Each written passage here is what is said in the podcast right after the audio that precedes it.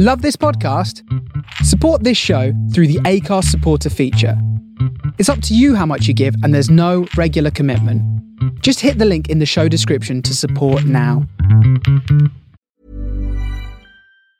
When you're ready to pop the question, the last thing you want to do is second guess the ring. At Bluenile.com, you can design a one of a kind ring with the ease and convenience of shopping online. Choose your diamond and setting. When you find the one, you'll get it delivered right to your door. Go to Bluenile.com and use promo code LISTEN to get $50 off your purchase of $500 or more. That's code LISTEN at Bluenile.com for $50 off your purchase. Bluenile.com code LISTEN. Hey there, it's Michele Norris. I'm host of a podcast called Your Mama's Kitchen. When I travel, I'm usually looking for a way to find a taste of home when I'm not at home. And one of the things I love to do when I am at home is entertain. And Airbnb allows me to do that. When I was in California recently, I rented a house that had a great kitchen. And when we were sitting around the table, we're all thinking, we're in someone else's house. Someone could be in all of our homes as well. If you have a home, but you're not always at home, you have an Airbnb. Your home might be worth more than you think. Find out how much at airbnb.com/slash host. Phil Taggart.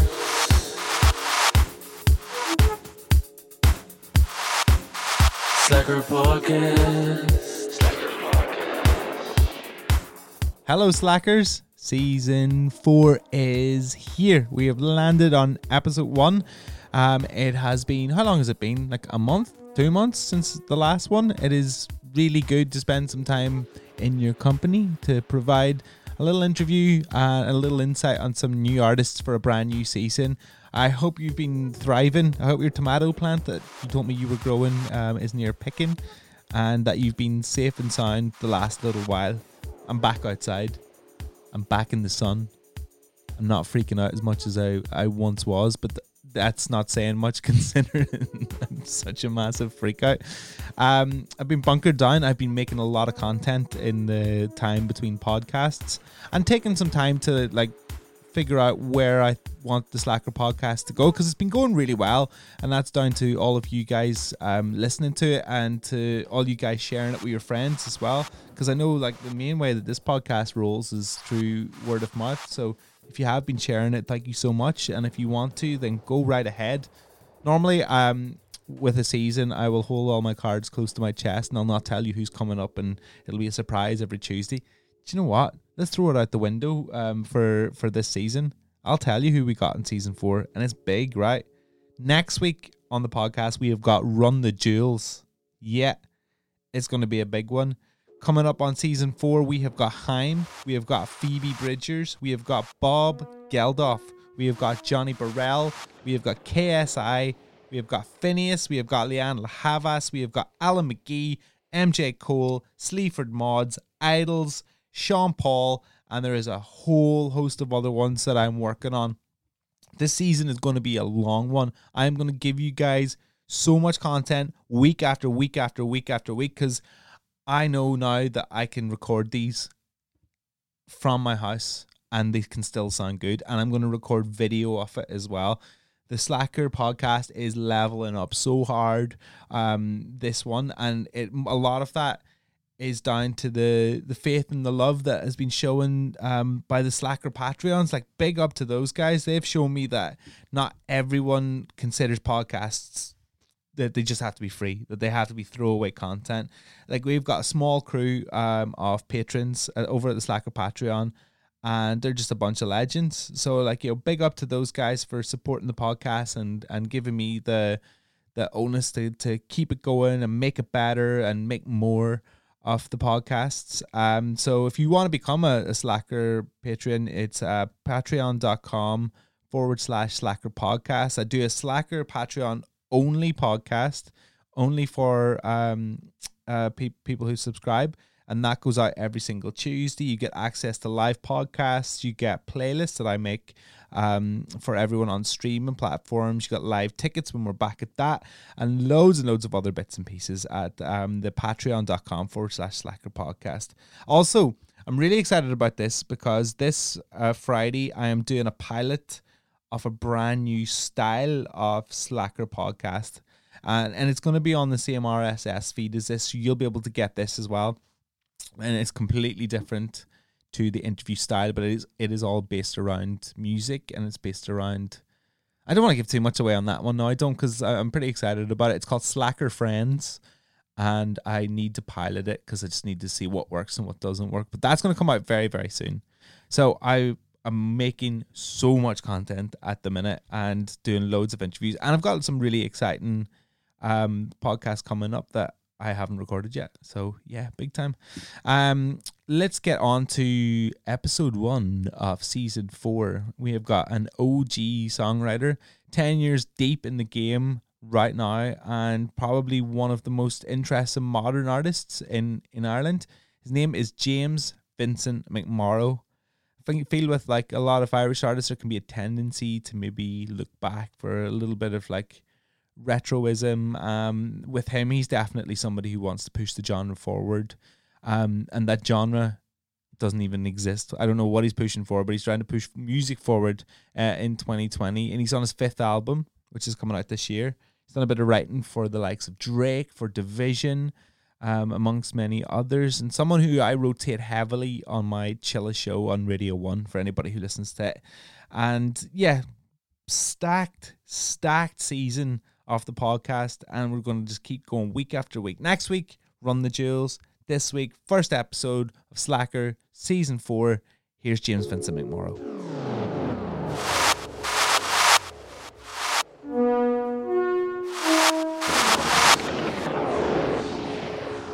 I think a part of my uh, my not intentional mystique as a musician has been just down to the fact that I just never really like being on camera, so I never really put myself out there on social media or in interviews. So I'm trying to fix that a little bit because I actually quite like it. I like talking to you. It's nice. It's, it's not. But it's not. Oh, you won't by the end of it. Like you'll be like, "Who the fuck Yeah, well, I mean, like, booked that in for me?" yeah, who fucking who set up this fucking prick? Um, Well, here we- yeah, like I'm just yeah, but here we are. Like we're, we're. Slacker podcast with um, James Vincent McMorrow, and uh, yeah, this is the first one I've done this way, which is like down down the line. Okay, Um, ever. Yeah, first ever. Yeah, like I mean, I. I've, I've got, I've got no, I've got no choice. Like I can't fly over to Ireland and sit, sit beside you and whisper sweet nothings in your ear. Like we Yeah. might kill you each can- other. not intentionally, just um, yeah, just passively through infections. How have you, Uh, yeah. how have you dealt with the the lockdown and and all the rest of that? Like I'm, I've, I've been slowly going out of my brain for the first two weeks, and I feel like I'm starting to get sort of get over the hill a little bit now with it. Yeah, I'm starting to lock into a bit of a rhythm. I mean, like I would say this: my life has been pretty self-isolated um, for the vast majority of my adult life. Yeah. So, like, so like this is not it's it's not a, a jarring change for me. I'm not even joking. Like, I mean, Yeah. I, my day is not wildly different. I wake up and I make music, and then I just hang out at home, and, and I'm pretty low key. we're, we're gonna play a demo um of Get Low um in Okay. in just a little minute because I I, I want to know how your your self cut uh your sorry your self made haircut went because I've got my, I've got mine and it's getting really really long and I was gonna get Yeah. a cut just before Oblivion um Yeah. for anybody that's listening to this we are recording this on April Fool's Day the first of April um Yeah. and I was dying to get a haircut and I'm tempted to go and cut it myself but I didn't Just I literally just because my hair's got, got got quite long, and I just literally just like grabbed it and just hacked it off.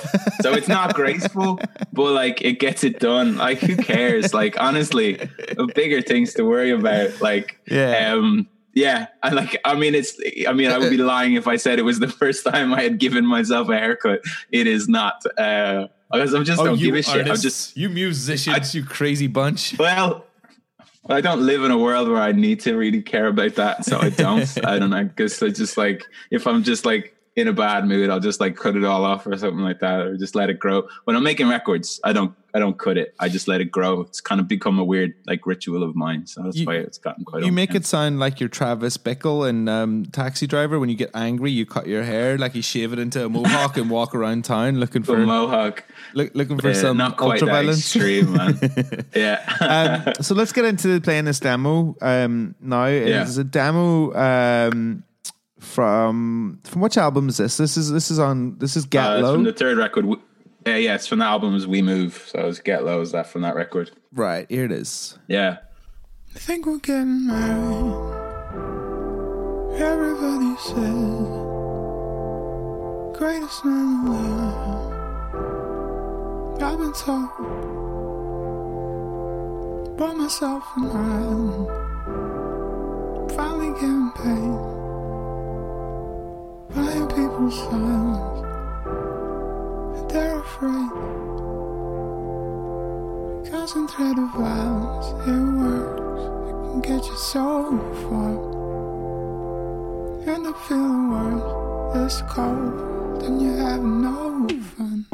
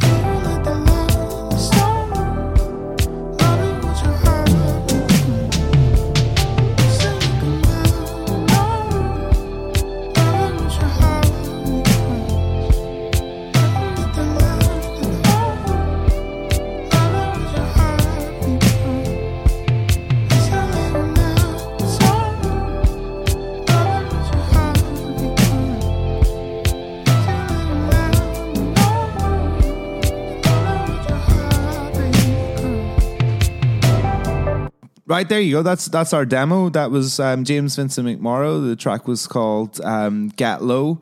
And what what sort of like iteration of the of the demo was that? Was that like the the last version That's it. before before it was finished? Was that the very first bit that came to you? No, I think that was like maybe halfway through. Um, I usually do like 40 or 50 versions of each song. forty or fifty versions of Yeah, each song? easily, easily. Like I think that it's just always been part of my process. I mean, let's not get crazy. Like they're not. It's, that's not me saying like forty or fifty profound versions of a song. That's just like forty or fifty versions that are different iterations, or I want to try different things, or I want to work with different people. That version was the first one that I worked with the um the producer that ultimately helped me finish it. A, a, Yeah. um, Canadian guy called 1985, and that was the first one that he.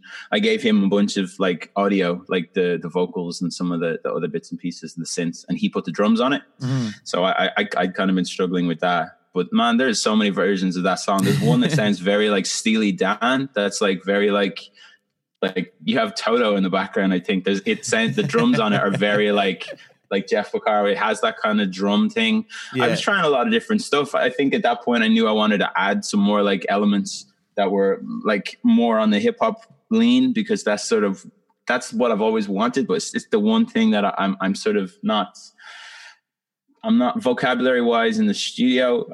I can we can do it, but I know that there's people that can do it better and easier because they just work in systems like Ableton or Fruity Loops that just mean they can get to the to the heart of it much quicker and more with more finesse than I can. Isn't so Fruity Loops- 85 was like Isn't Fruity Loops Yeah. quite like a basic like piece of No, man. Fr- Is it not? Fruity Loops- I don't know. I've never not used anymore. it. No. not anymore. No, it's it's it's like a proper like I would say seventy percent of the rap you hear at the moment, the, the beats will probably come out of of Fruity Loops. Um, for drums, it's great the sequencer in it because like when I was a kid, I had Fruity Loops on a, on like my computer, and, and I used to just mess with the little like sixteen step sequencer. But like all of the rap guys did that. I I used it as like as a as like a joke when we were kids. We used to just make beats on it just for fun, and then we would I would go to Logic or I think I had like Cubase was the first thing I ever used. Um, and they would they took it and ran with it and just like turned it into this like multi-billion dollar empire of beat making because it works so fast you can tr- it's like a computer game and if your brain if you were raised with that idea of like music music is like a computer game almost i think that like fruity loops is very appealing um same with ableton i think that's why people like ableton as well it's because you can use it in a way that's a bit more visual i like i use logic because i used to just work in audio Yeah, yeah. so yeah, yeah. So those guys they they work in that world and something it spits out sound that I I just find compelling. So I was just trying to get trying to get to that world a little bit more. And and 85 just you know we talked about doing stuff for ages and, and I'd played him a couple of songs off the record and he was a big fan of the second album. So it just kind of made sense to pursue it. Um I knew I needed other people at that album. I wasn't really kind of looking to do it myself. What what is the the, the, the like the vibe with like your man 1985? Because he's like a you know he's obviously the sort of um, producer de jour for for people like Drake and and you know you've worked with him as well. Is it simply just that he was born in 1985? I've wanted to know this for ages, or did he just like sit there one day and his name's like Norman Gooferson or something, and he was just like, I need I need a studio Yeah. I need a studio name. Well, I mean, rap, you know, like the rap world revolves around mm, like monikers and names, right? Like, so like, you know, Drake isn't Drake, you know, Yeah. but like he was born in, James. he was, no, exactly. He was born in 1985. That's why he picked it.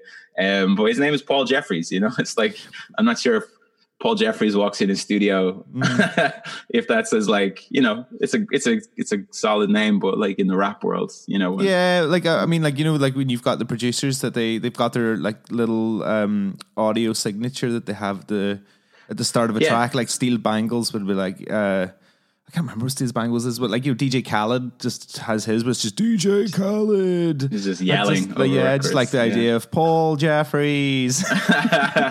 85 doesn't have a vocal tag actually no he does like i worked on, the, on this new album i worked a bit with a producer called kenny beats and uh Mm. And heard of kenny him, has yeah. a very yeah and kenny has one that's like whoa kenny and he wouldn't put it on the record like because i think he was very respectful to my process like Yeah. because he usually does a lot of like very ratchet rap records and, and the, the thing we did is is is mm, it's almost like a garage rock kind of record and i really wanted him to use the vocal tag and he he just was like he just like, didn't want to he wanted to like be respectful to the record so i kind of slipped it in by like taking the whoa part of it and putting it in the chorus underneath my vocals because i was just like obsessed with the idea of like i've like i grew up listening to rap so the idea of having Yeah. like vocal tags on records is very appealing to me but he he wanted to just make it very like authentic to the work so I slipped it in. He he doesn't even know. like I, I just, I literally cut it uh, uh, like off of like an audio stream uh, and had to like put it in myself because I just thought it was a funny thing to do. You gotta a little do it. Easter egg or something for people. Yeah. but did you like so you you're releasing? Did you see like your new album's a garage rock album?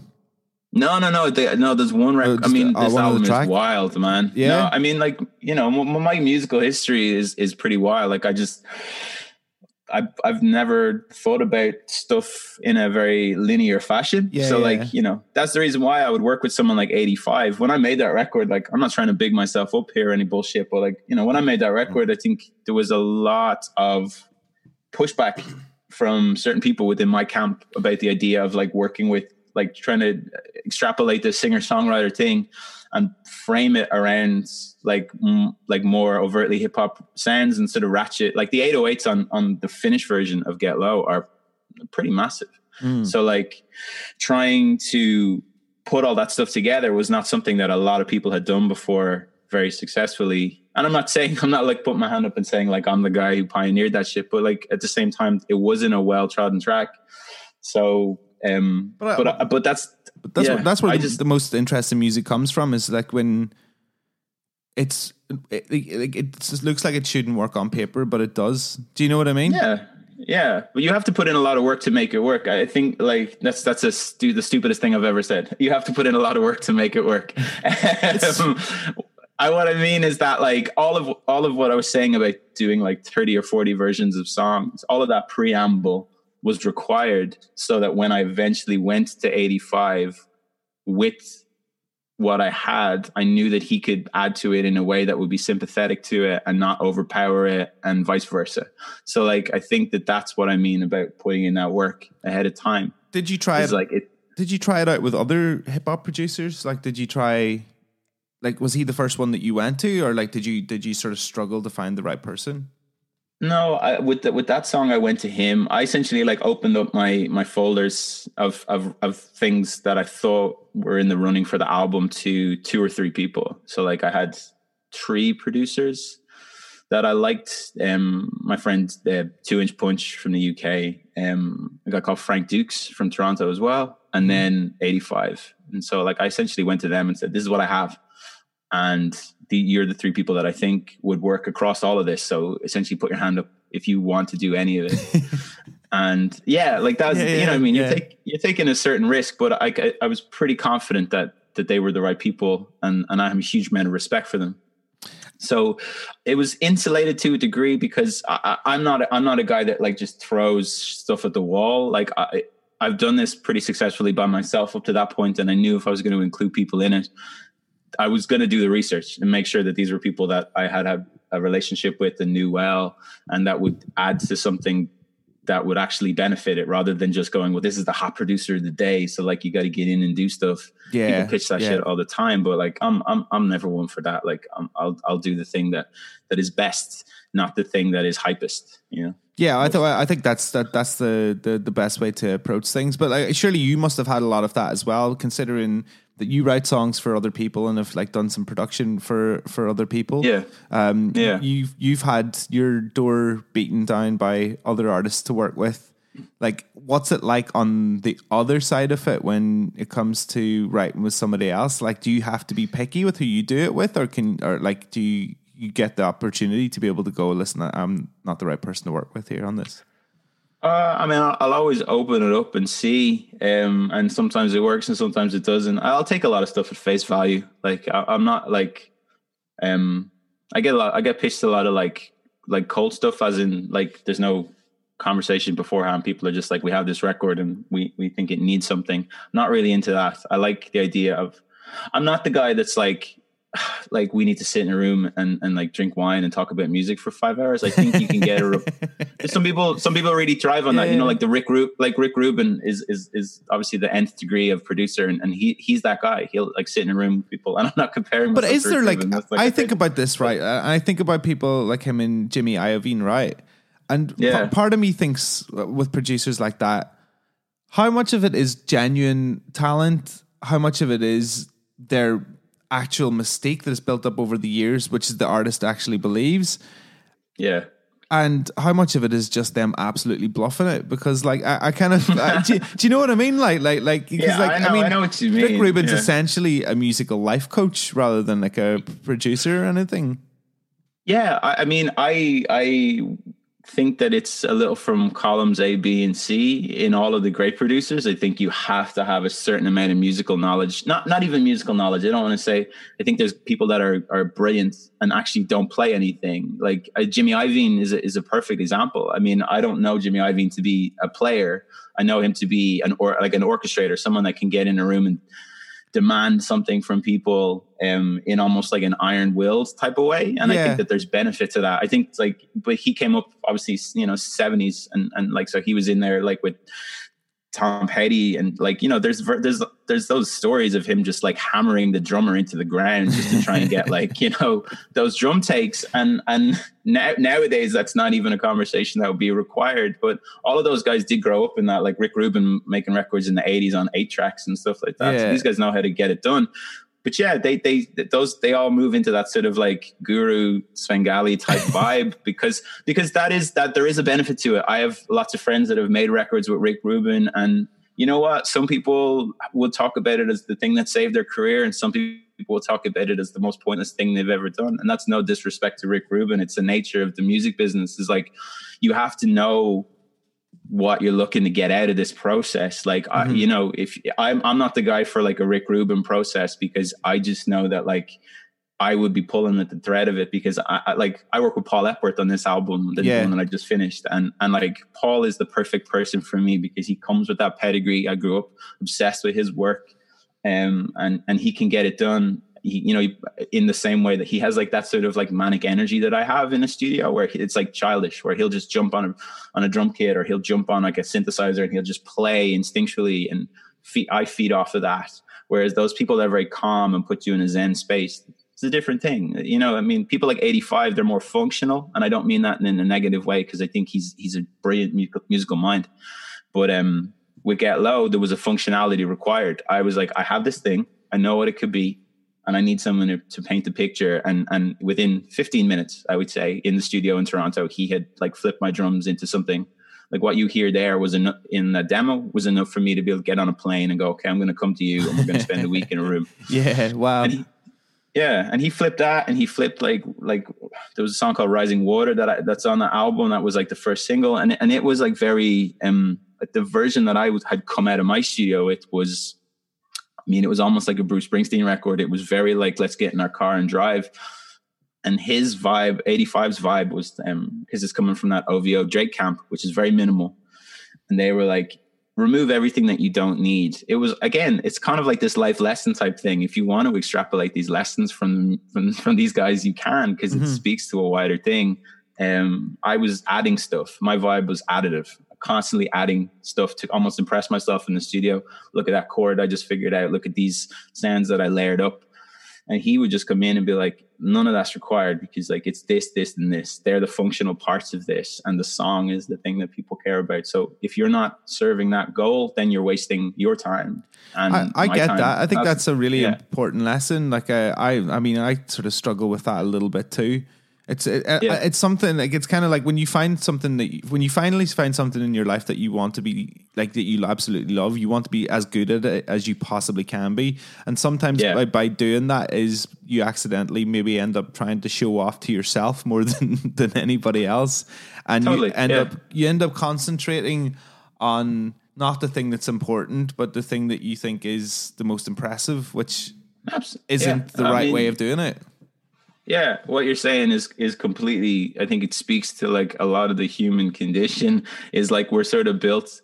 I know I'm built to try and like impress, like the the the, the person I've never met before. You know what I mean? I'm like a some- massive some- show off. Yeah no but we all are. Like you know what i mean? Life is pretty curated and you know like like everything we do is very forward facing. Mm. Like it's very like built for like a filter and an idea and and it's a very like specific narrow idea of you as a person and and you fill that void. You have to everything you do is, is like filter into this very narrow thing.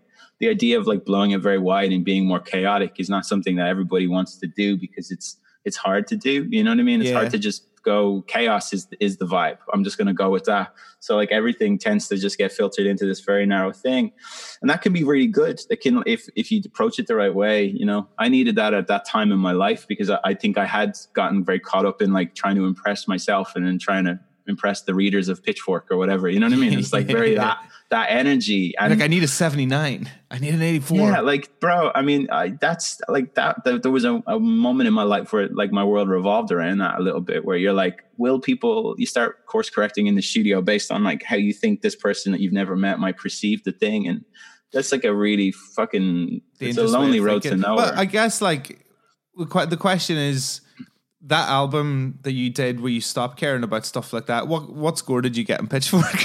and was it better? I mean, it- and was it better it was than the one better. before? It was better. I mean, like I, I don't know the scores because I've actually never looked at the reviews, and, and I mean I, I don't know, good. but I re- I remember with um, my second album, Post Tropical, I, I literally broke myself in half to make that album, and I, I mean I'm, I'm incredibly proud of it. Um, but I know that there were things that I did that I didn't need to do. I, I- like I was doing stuff going above and beyond because I thought this is the thing that's required of me, and it wasn't. And I, and I know that I know that like what I've done since then. You know what I mean? When I went into the the third album with a bit more of a sense of like I'm going to do this, and I wouldn't even say that I I achieved it on the third record. I didn't I didn't make this chaotic thing that Mhm. this thing that I wanted to make. There was still an amount of curation to it, but I remember after Post Tropical came out, the review. Some I didn't read it, but the review in Pitchfork was was like relatively underwhelming, I think.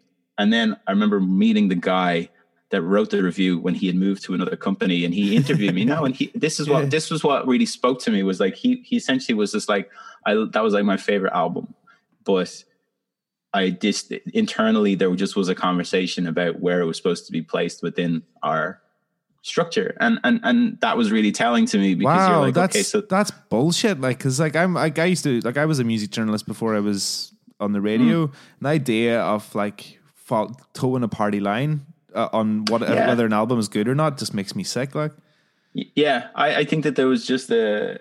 Uh, I when I heard that was almost like relieved because you're like, okay, cool. Like, and and I, I don't know if he was just lying to me. Maybe he just didn't like the record. Maybe he was like, people are full of shit, you know, whatever. Yeah. But it, it, fundamentally, it was interesting to me just to hear those things because so much of your life is built around how you want people to perceive the thing that you do. And I think once I kind of liberated a certain amount of myself from that that idea that like oh shit i have to i have to work within this paradigm that the world has created for me. Like i i came out of the first album and i was like the singer songwriter guy with the beard. And i was like i have a beard and, and i and i do enjoy solitude but i, I was felt more complex than that. And then Do the you- second album do you think third- that the if you had have had the if you didn't have the beard, they would have put you in with like your James Morrisons, but because you got the beard, they put you in they put you in with Bonnie Bon Iver.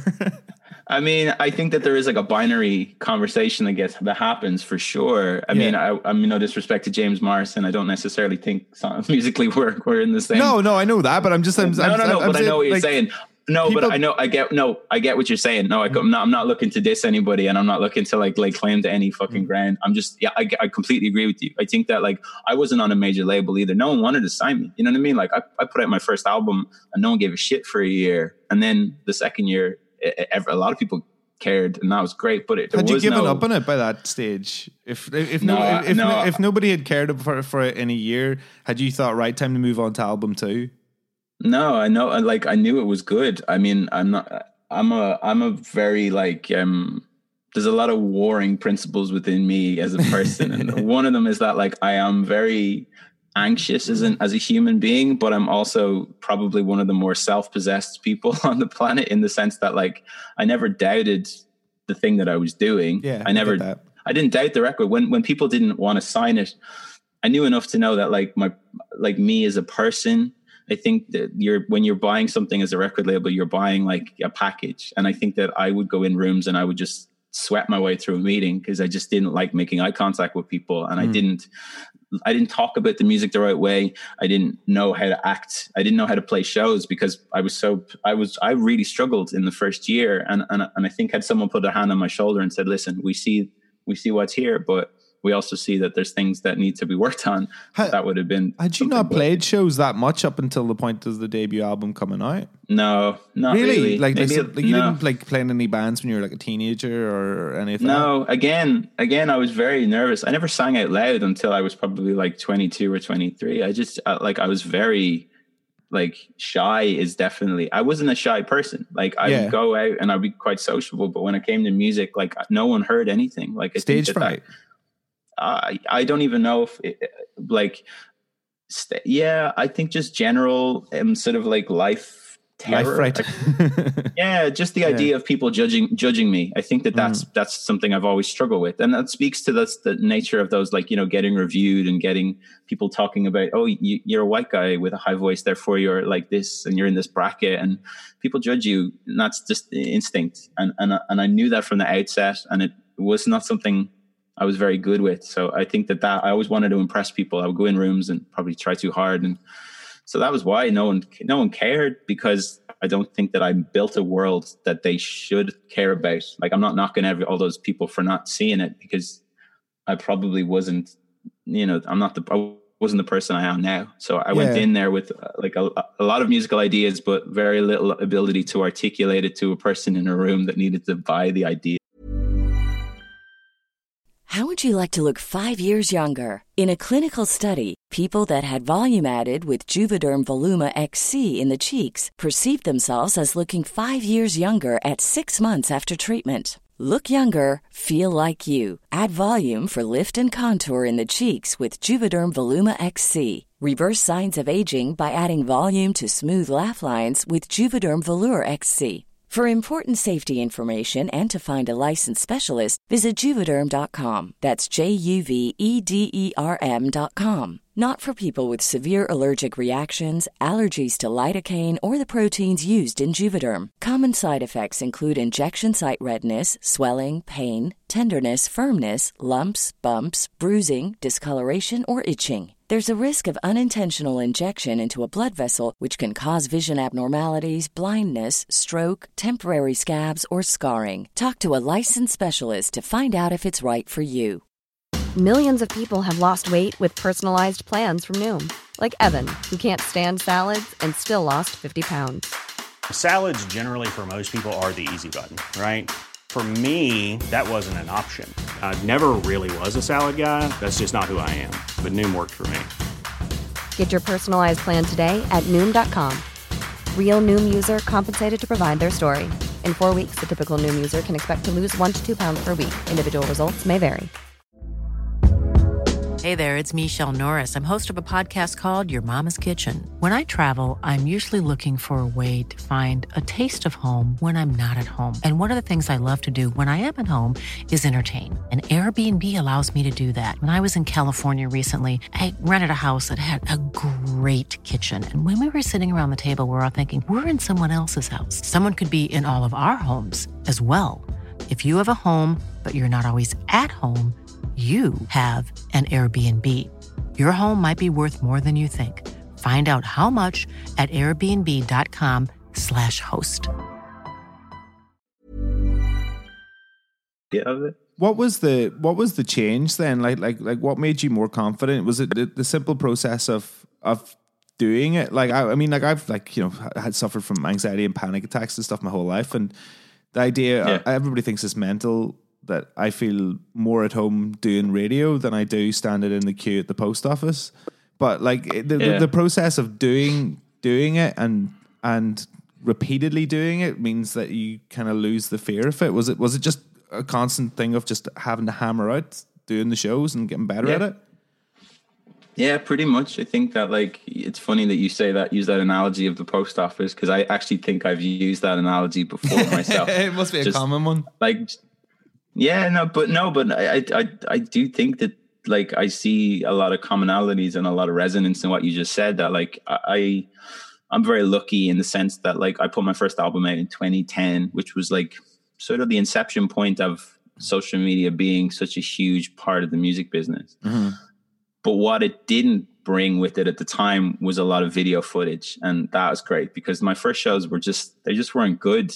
I mean, I like, like I say, all of those label dudes that were like, we really like this music. Can we come to a show? They would leave halfway through because I would just fumble my way through. I just, I just wasn't, I, like I- it took a while. Like I had a ratio for a long time where I would keep score. I would be like, "That was a bad show," and then I'd play another one. Like, "That was a bad show," and then I'd play a good show, and I'd write it down. Yeah. And I, honestly, I had a ratio of like, if I can get this to 50-50, I'll be happy. Where like I, I didn't mess up, or I didn't stop halfway through a song, or I didn't like just start crying for no reason. Like Yeah. I just, uh, it, it's a complicated thing. Like I was born with this obsession with music and and it never and when I was a kid it was wild you know I just you would listen to my my parents like Chicago records and ELO records and random stuff and it was completely non-specific I just knew that I needed to listen to it all the time and that then filtered into this thing where I just needed to make music but it was chaos you know? It, it took a long time for me to to filter it into something tangible and meaningful and, and, and i'm grateful for that. It was hard at the time because obviously like i say i knew that first record was good but it took that first year of me playing bad shows and sort of like you know we got to the end of it and i remember myself and my manager ken I, we were in new york and i just licensed it to vagrant. And i was like well, how many records did we sell? And he was like you know like 2000 and i was like you know, it was the disappointing thing to hear because I had really, you know, high hopes for it. But I was like, okay, it's a new year, let's go again. And, and I, there was no sense of me giving up on it. And then the next year, we sold like 150,000 copies Wow. of it. So I mean, but that's you know, I'm I'm not a clairvoyant. I can't see the future. But like, you know, if you build something, I I felt like I I.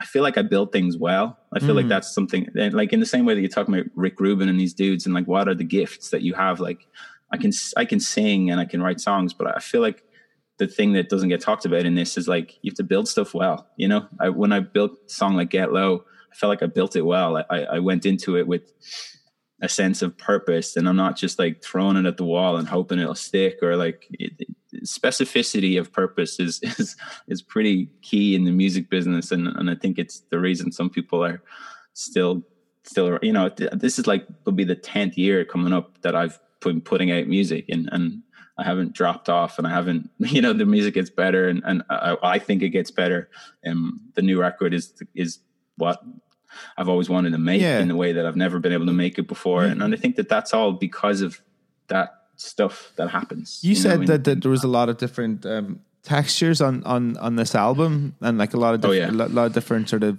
uh, like vibes and sounds. And I kind of Mm-hmm. get get the vibe talking to you that like you weren't one of these like kids that was just into one style of music. I feel like you probably were like mashing it up. Like, oh yeah yeah what were you what were you listening to? Like, what was like like sort of um like what are your real formative musical years? Like 13, 14? Like what were- what were you listening to? Were you like a new metal guy? Were you an emo guy? Were you like a oh yes to all of those things. Um, same, same. like I think my formative musical years were probably between the ages of like 15 and 18 in, terms of like forming like a musical vocabulary. And i think that a lot of it was to do with the fact that i made friends like up to that point like i had a really bad eating disorder when i was a kid and it kind of debilitated a lot of my life from the ages of like maybe 13 to 16 mm-hmm. but then when i kind of came out the other side of it and i started forming like the friendships that i still have to this day that was where music my like my love of music really kind of bore fruit. And and it was it was definitely like new metal. This was like the you know the end of the 90s start of 2000s so like you know there was like an obs- like obscene amount of of really of music that has not dated well you know I mean? like like Papa a lot of Roach. Papa Roach a lot of Mudvayne records like some of them some of it still holds up you know what I mean I still listen to a Slipknot record from time to time I still Like listen the- to Slipknot. I think Rick Rubin- S- Slipknot is definitely um well they they've lasted they they've lasted the longest. Like I mean the stuff like Puddle of Mudd and like P Oh, P dear. Alive and some of the singer songwriter sort of new metal stuff, which really wasn't new metal, but it was just on Kerrang around the same time, like Staind. Yeah. Oh my god! tough, tough. You know what? There's there's some of it that's like unequipped, like is class. I mean, stay. It's it's what it is. I like. i'm on the I- I- outside. I'm looking in. I can see through you. See you through colors. It's a beautiful, beautiful rendition, and I hope you leave that in the podcast. um, I like, you know what I mean? There's a time and a place for all of this stuff. And it's like, I would put my hands up and say I own probably two Staind records. I definitely own that disturbed record, The Sickness. Like I definitely, I definitely was a big fan of Youth of the Nation by POD. Like I'm a huge, I was a huge Incubus guy. Like, you know, Morning View was like Oh, my the bass lines on that. Stone. Bass lines on that were amazing. Yeah, but like there's like of all those bands, the, there's one like the one that I think informed me the most, and the one that I still like absolutely adore is Deftones. I think like like White Pony for me is Mm. still probably the great one of the greatest albums like I've ever heard in my life, and I think that there, that's what's interesting and what I took away from that stuff is like there's a difference between like a band that were like a, a drop in the ocean and there's a and a band that are genuinely like seminal and and transcendent. There's a reason Deftones are still huge today Mm. and they haven't dropped off a single bit in terms of their audience is because it's just brilliant music and it was recorded really well. Um, I can't remember, maybe it was Terry Date who recorded those, but like, it, you know, there was just certain music that just, they were just brilliant and like changing the house of flies is, is a, a classic song and, and, and so stuff like that. But I would listen to that and then I would flip into like, that was the first year that, I mean, justified by Justin Timberlake came out at the same time. And I was obsessed with that album like, because, because I'm a huge Yeah. Neptunes guy. Like, and so like, I, I like, I, I never looked at it from like a, like a, a fussy perspective. I didn't grow up in that sort of like like the fussier side of the street. Like I liked bands like the Pixies, but it was before my time. And, and like so when I came up, the music that was like very earnest was a lot of it was bad. You know what I mean? A lot of it was like for every like Linkin Park that I actually do think were a really great band, Yeah, there yeah. was like a really bad iteration of Linkin Park, you know, um, and that so but we all accepted it as incredible.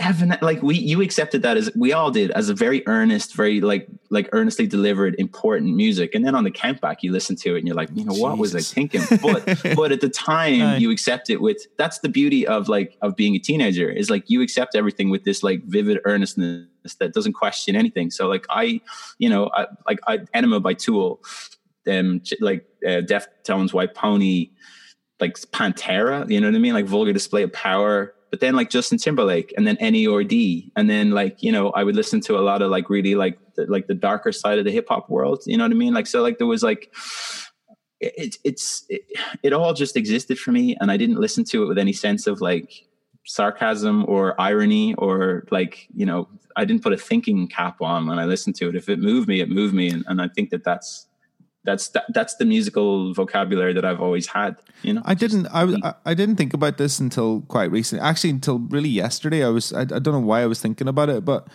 because I was just thinking about like how you know like grime culture and UK rap has really like taken off in the last since 2014 since Skepta That's Not Me came out. Really, that was the. Yeah. The, the UK's catalyst for for its own rap scene, I think. Like, I mean, it's obviously been going for years and years and years beforehand, but that was the mainstream like flick that just um, put the switch on. And, I, and I was thinking back to like when I was 13, 14, and we were like dressing in baggy jeans, wallet chains, FUBU, uh, FUBU jeans, Wu Tang hoodies, uh, red Yeah. backwards hats, and I was like, yeah, we we kind of dressed like we were like L.A. Crips. but but but from Omagh in County Tyrone for like for like two years. yeah, you were like the yeah Omagh Crips. that's so funny. Packet of Crips. Uh, yeah, like yeah, it's it's not you didn't do it with any sense of like you know it was just the thing that you did. You don't question it, right? Like, and, and I think that's something incredibly beautiful about that. And when you get older and you start to like realize that, I- like, I never knew Pitchfork existed when I was a kid. I don't want to keep harping on about Pitchfork, Yeah, like yeah, yeah. whatever. Lived it, like, but like my point was, I didn't know that existed. I didn't know reviews existed. You know, like I didn't go to like. I used to read like Kerrang and I used to read NME, but I- if if someone gave like you know a record two out of five, I wouldn't be like, well, you know, fuck. I'm staying album. Away from go- that. No, I would go and listen to it because like the new that was it. Like the new Incubus record was coming out, or like, and then it was the same with like like hip hop records. Like I own so many hip hop records that are not good albums, but I bought because they would have three Neptunes beats on them, or two Timbaland beats, or Yeah. like like um like that that that was that was the resonator for me. I didn't care about how it was perceived or what it meant. And when I got older and started making music and people started judging it and applying judgment to the work that I made, it had this very weird internalizing effect on me for a few years where then I started to like bring that back into the music. where I was like, okay, cool. Well, these these people like what I do, so I need to like play to that audience. Whether I had that conversation consciously or not, it happened in my mind somewhere, and Mhm. when in the music making, and and the greatest I've loved the fact that I've lost that over the last few years because it's exhausting. It's exhausting trying to like make music for this like ex- this hypothetical thing. Yeah, yeah. you Yeah. Just, just you just make it for like the music that you make for yourself is the one that ends up doing the best, unless you like decide that you want to like make like some sort of post Edwardian like like tin whistle record or something. That- Sting has yeah. made several of those albums. Yeah, like Sting. Sting St- I, I I watched um one the you know the Hollywood Reporter. They, they've got like a YouTube channel and they have a thing called the Round Table, and they have Yeah. like the all the actors all sitting chatting about their process and stuff. And half of it Yeah. really interests me and inspires me, and half of me just makes me want to puke into my own mouth. um, yeah. but like uh, Sting. Yeah, talking about making lute records and like you know- Lute. yeah, The that's lute. that's what his thing is. Like, there's Sting who likes the lute, and Martin Prince from The Simpsons who enjoys playing the lute, and that's about it. in the 16th century, maybe. Um, yeah. Is I it? love that about I love that with Sting. I mean, he's afforded himself the right to it. Yeah. The man is a genius. You know, he he's into lutes and writing musicals about the Newcastle docks, and that's his vibe. More power to him, man. Do you do you have like ideas for like? Have you ever like gone like got these sort of like maybe slightly more left of? Oh, that's my watch. Sorry.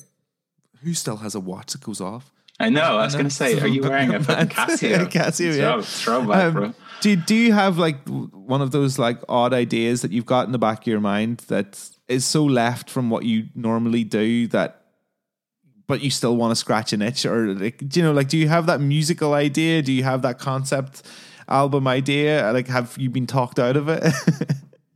No, I think I'm too I'm too much of a of like a like an asshole to like buy into my own bullshit. Like I like I'm very I'm very cynical. I feel like I'm the right side of the cynical line, but like I definitely am too cynical to like think that like if those ideas do appeal to me, that they're anything more than like the the ravings of like a out of touch like dickhead. Like it's just like and again, I want to be very specific. I'm not talking about Sting there. I think that you you earn the right to do the things that you want to do in life in general if you Yeah. work hard and do that stuff.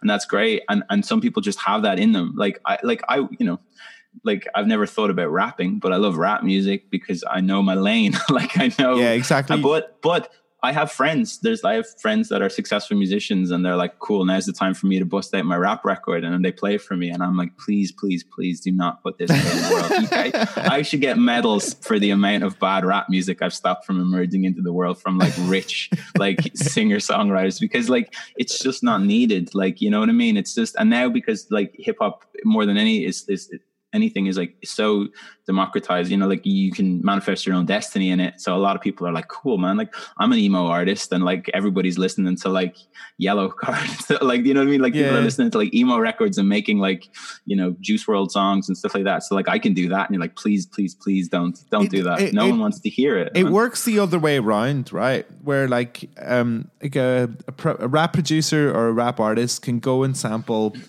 pretty much anything because sample culture is part of hip hop and has been since the- Sure. the, very beginning. Like you can get go and sample like Michael McDonald, you can go go and sample like some weird old disco record, or you can go and sample like some flipping rock band, and that's to- Yeah. totally fine.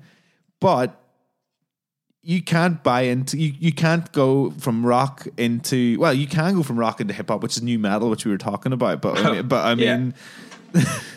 with the varying degrees of critical success but like yeah going from like a, a singer songwriter into rap that very rarely works I mean it, it worked for Ed Sheeran but I wouldn't even do I call that rap I suppose it is technically No. but like I mean, it is technically, but It's- it's, like it's pop music. I- yeah, yeah, and there is like you know there is there's that sort of rap sing thing that a lot of those guys do successfully. Um, I, I I don't think of it as rapping because, but then I don't know what you know what is rapping in 2020. It's it's a very like broad spectrum and and no judgments. Everyone is free to do what they want. I just I just like me personally. I just know the things that that I can do well and, and I know the things that I could probably get away with, but that doesn't and I could probably be successful with. I think that's a thing too, is like I'm not the guy for like the the ruthless conversation about like, I can capitalize on this because this is like the, the buzzy sound right now, or I can make like an urban record.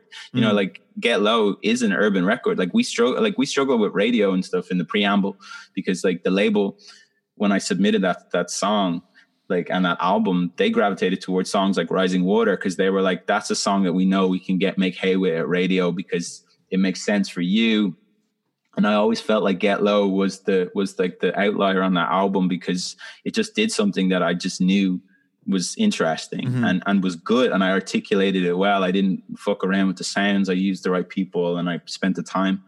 But they weren't biting on it. And then when we put it out, just as like we did it as like, you know, we're gonna give it to Spotify and they'll put it on New Music Friday.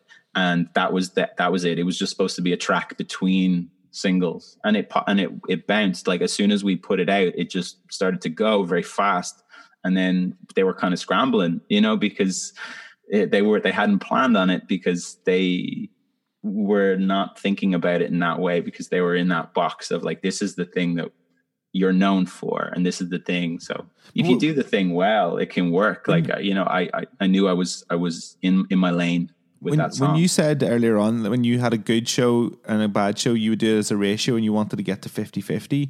I think Yeah. most record labels would be very happy of having a ratio of having hit records 50 50 because I reckon it's more like 80 20 in the other direction. Like I know from doing, like, you know, uh, running my own label for like the last like five years, and I'm saying, I'm not saying I'm like, I'm a Columbia Records or I'm a Island Records or whatever. Like I'm, I'm a very small DIY label, but the ones we definitely get it right less than half the time. Like on the singles Oh, that, we, yeah. that, that we think are the right ones to go out, and it's Yeah. it's often the ones that you're like going, oh, well, we'll, we'll, put this out as like the third one that just goes blammo, and you're like going, I know absolutely nothing, and I think you kind of Yeah. almost like need to admit that to yourself, like.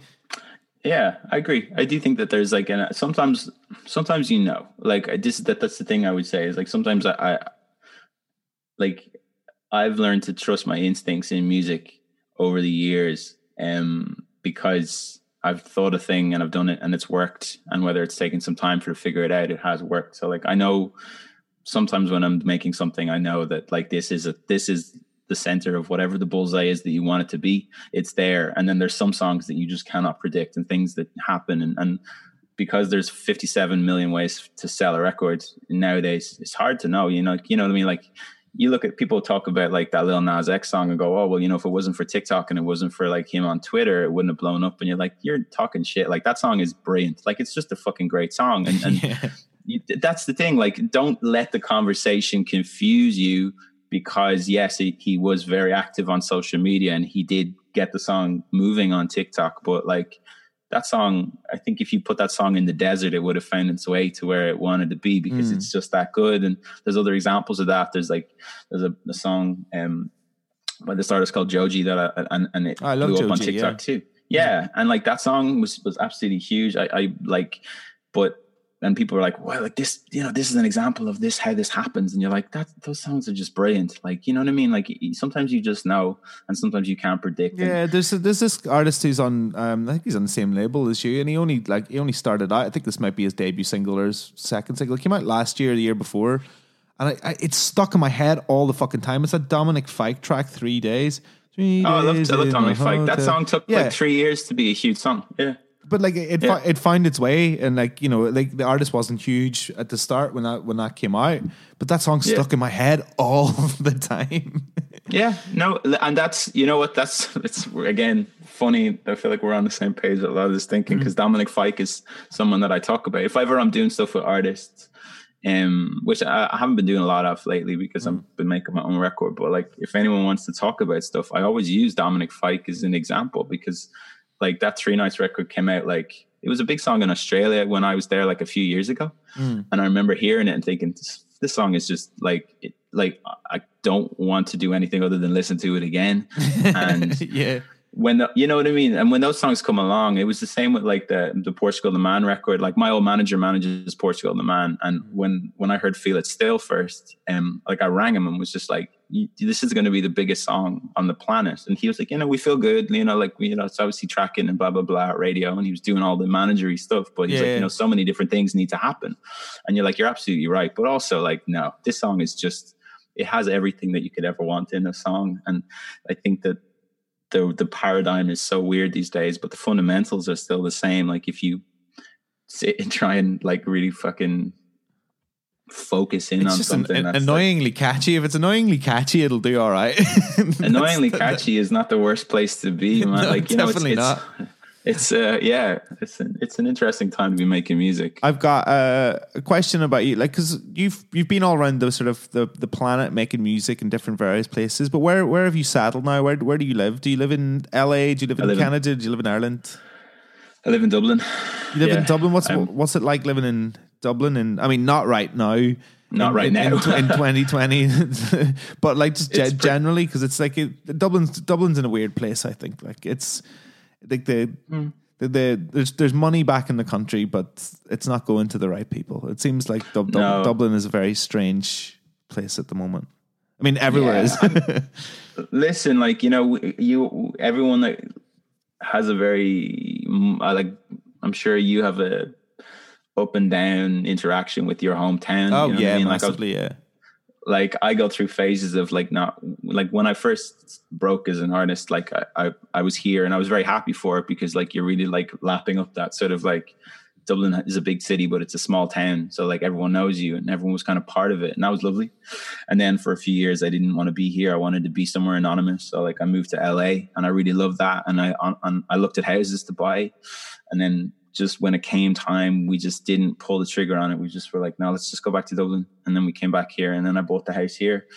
And I and I love I love being like I live literally like you throw a dart and you hit the center of Dublin, and I live there, and I love that because when you're travels as much as we do, and and, and kind of are very um disconnected from a lot of stuff, it's important to be part of your hometown. So like, Yeah, yeah, it- totally. It, it is there is that thing where like I I agree with you. I think that like Dublin is has become I'm I- I'm a little bit sad that we didn't learn more lessons from like the 10 12 years ago when the world fell apart that like Irish people the greatest thing about us is our capacity to just kind of like and I don't mean this in a dismissive way we have a capacity to suck it up and make it work. You know what I mean? Like Mm. when when the world fell apart and other countries were like you know like protesting and and and as you should because it was it was the fault of these other people. Irish people were just like okay cool we're just gonna like do the thing that's required and we'll get it back on track and we did and it and it worked out and that's amazing James, thank you so much for your for your time. Um, thanks for coming on the Sacred Podcast. Thanks for bringing um, your demo. Uh, and uh, yeah, good good luck with the the rest of uh, self isolation. And um, Thank you. may may may it not be too too difficult. I don't think it will be though. You, you as you said yourself, you're fairly used to it by now. Yeah exactly yeah like uh, like a lot of naps Uh, okay, thanks very much, man. And I will see you later. come on deadly all right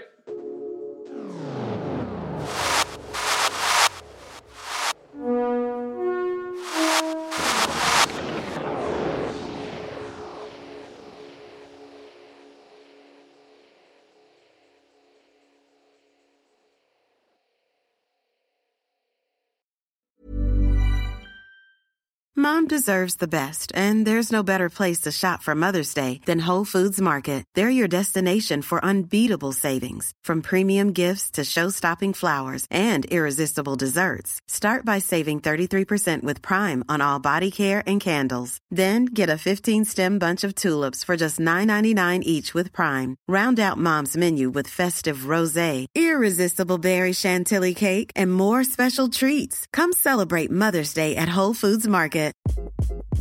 Hi, this is Craig Robinson from Ways to Win, and support for this podcast comes from Invesco QQQ, the official ETF of the NCAA. Invesco QQQ is proud to sponsor this episode and even prouder to provide access to innovation for the last 25 years. Basketball has had innovations over the years too. We're seeing the game played in new ways every day. Learn more at Invesco.com slash QQQ. Let's rethink possibility. Invesco Distributors, Inc.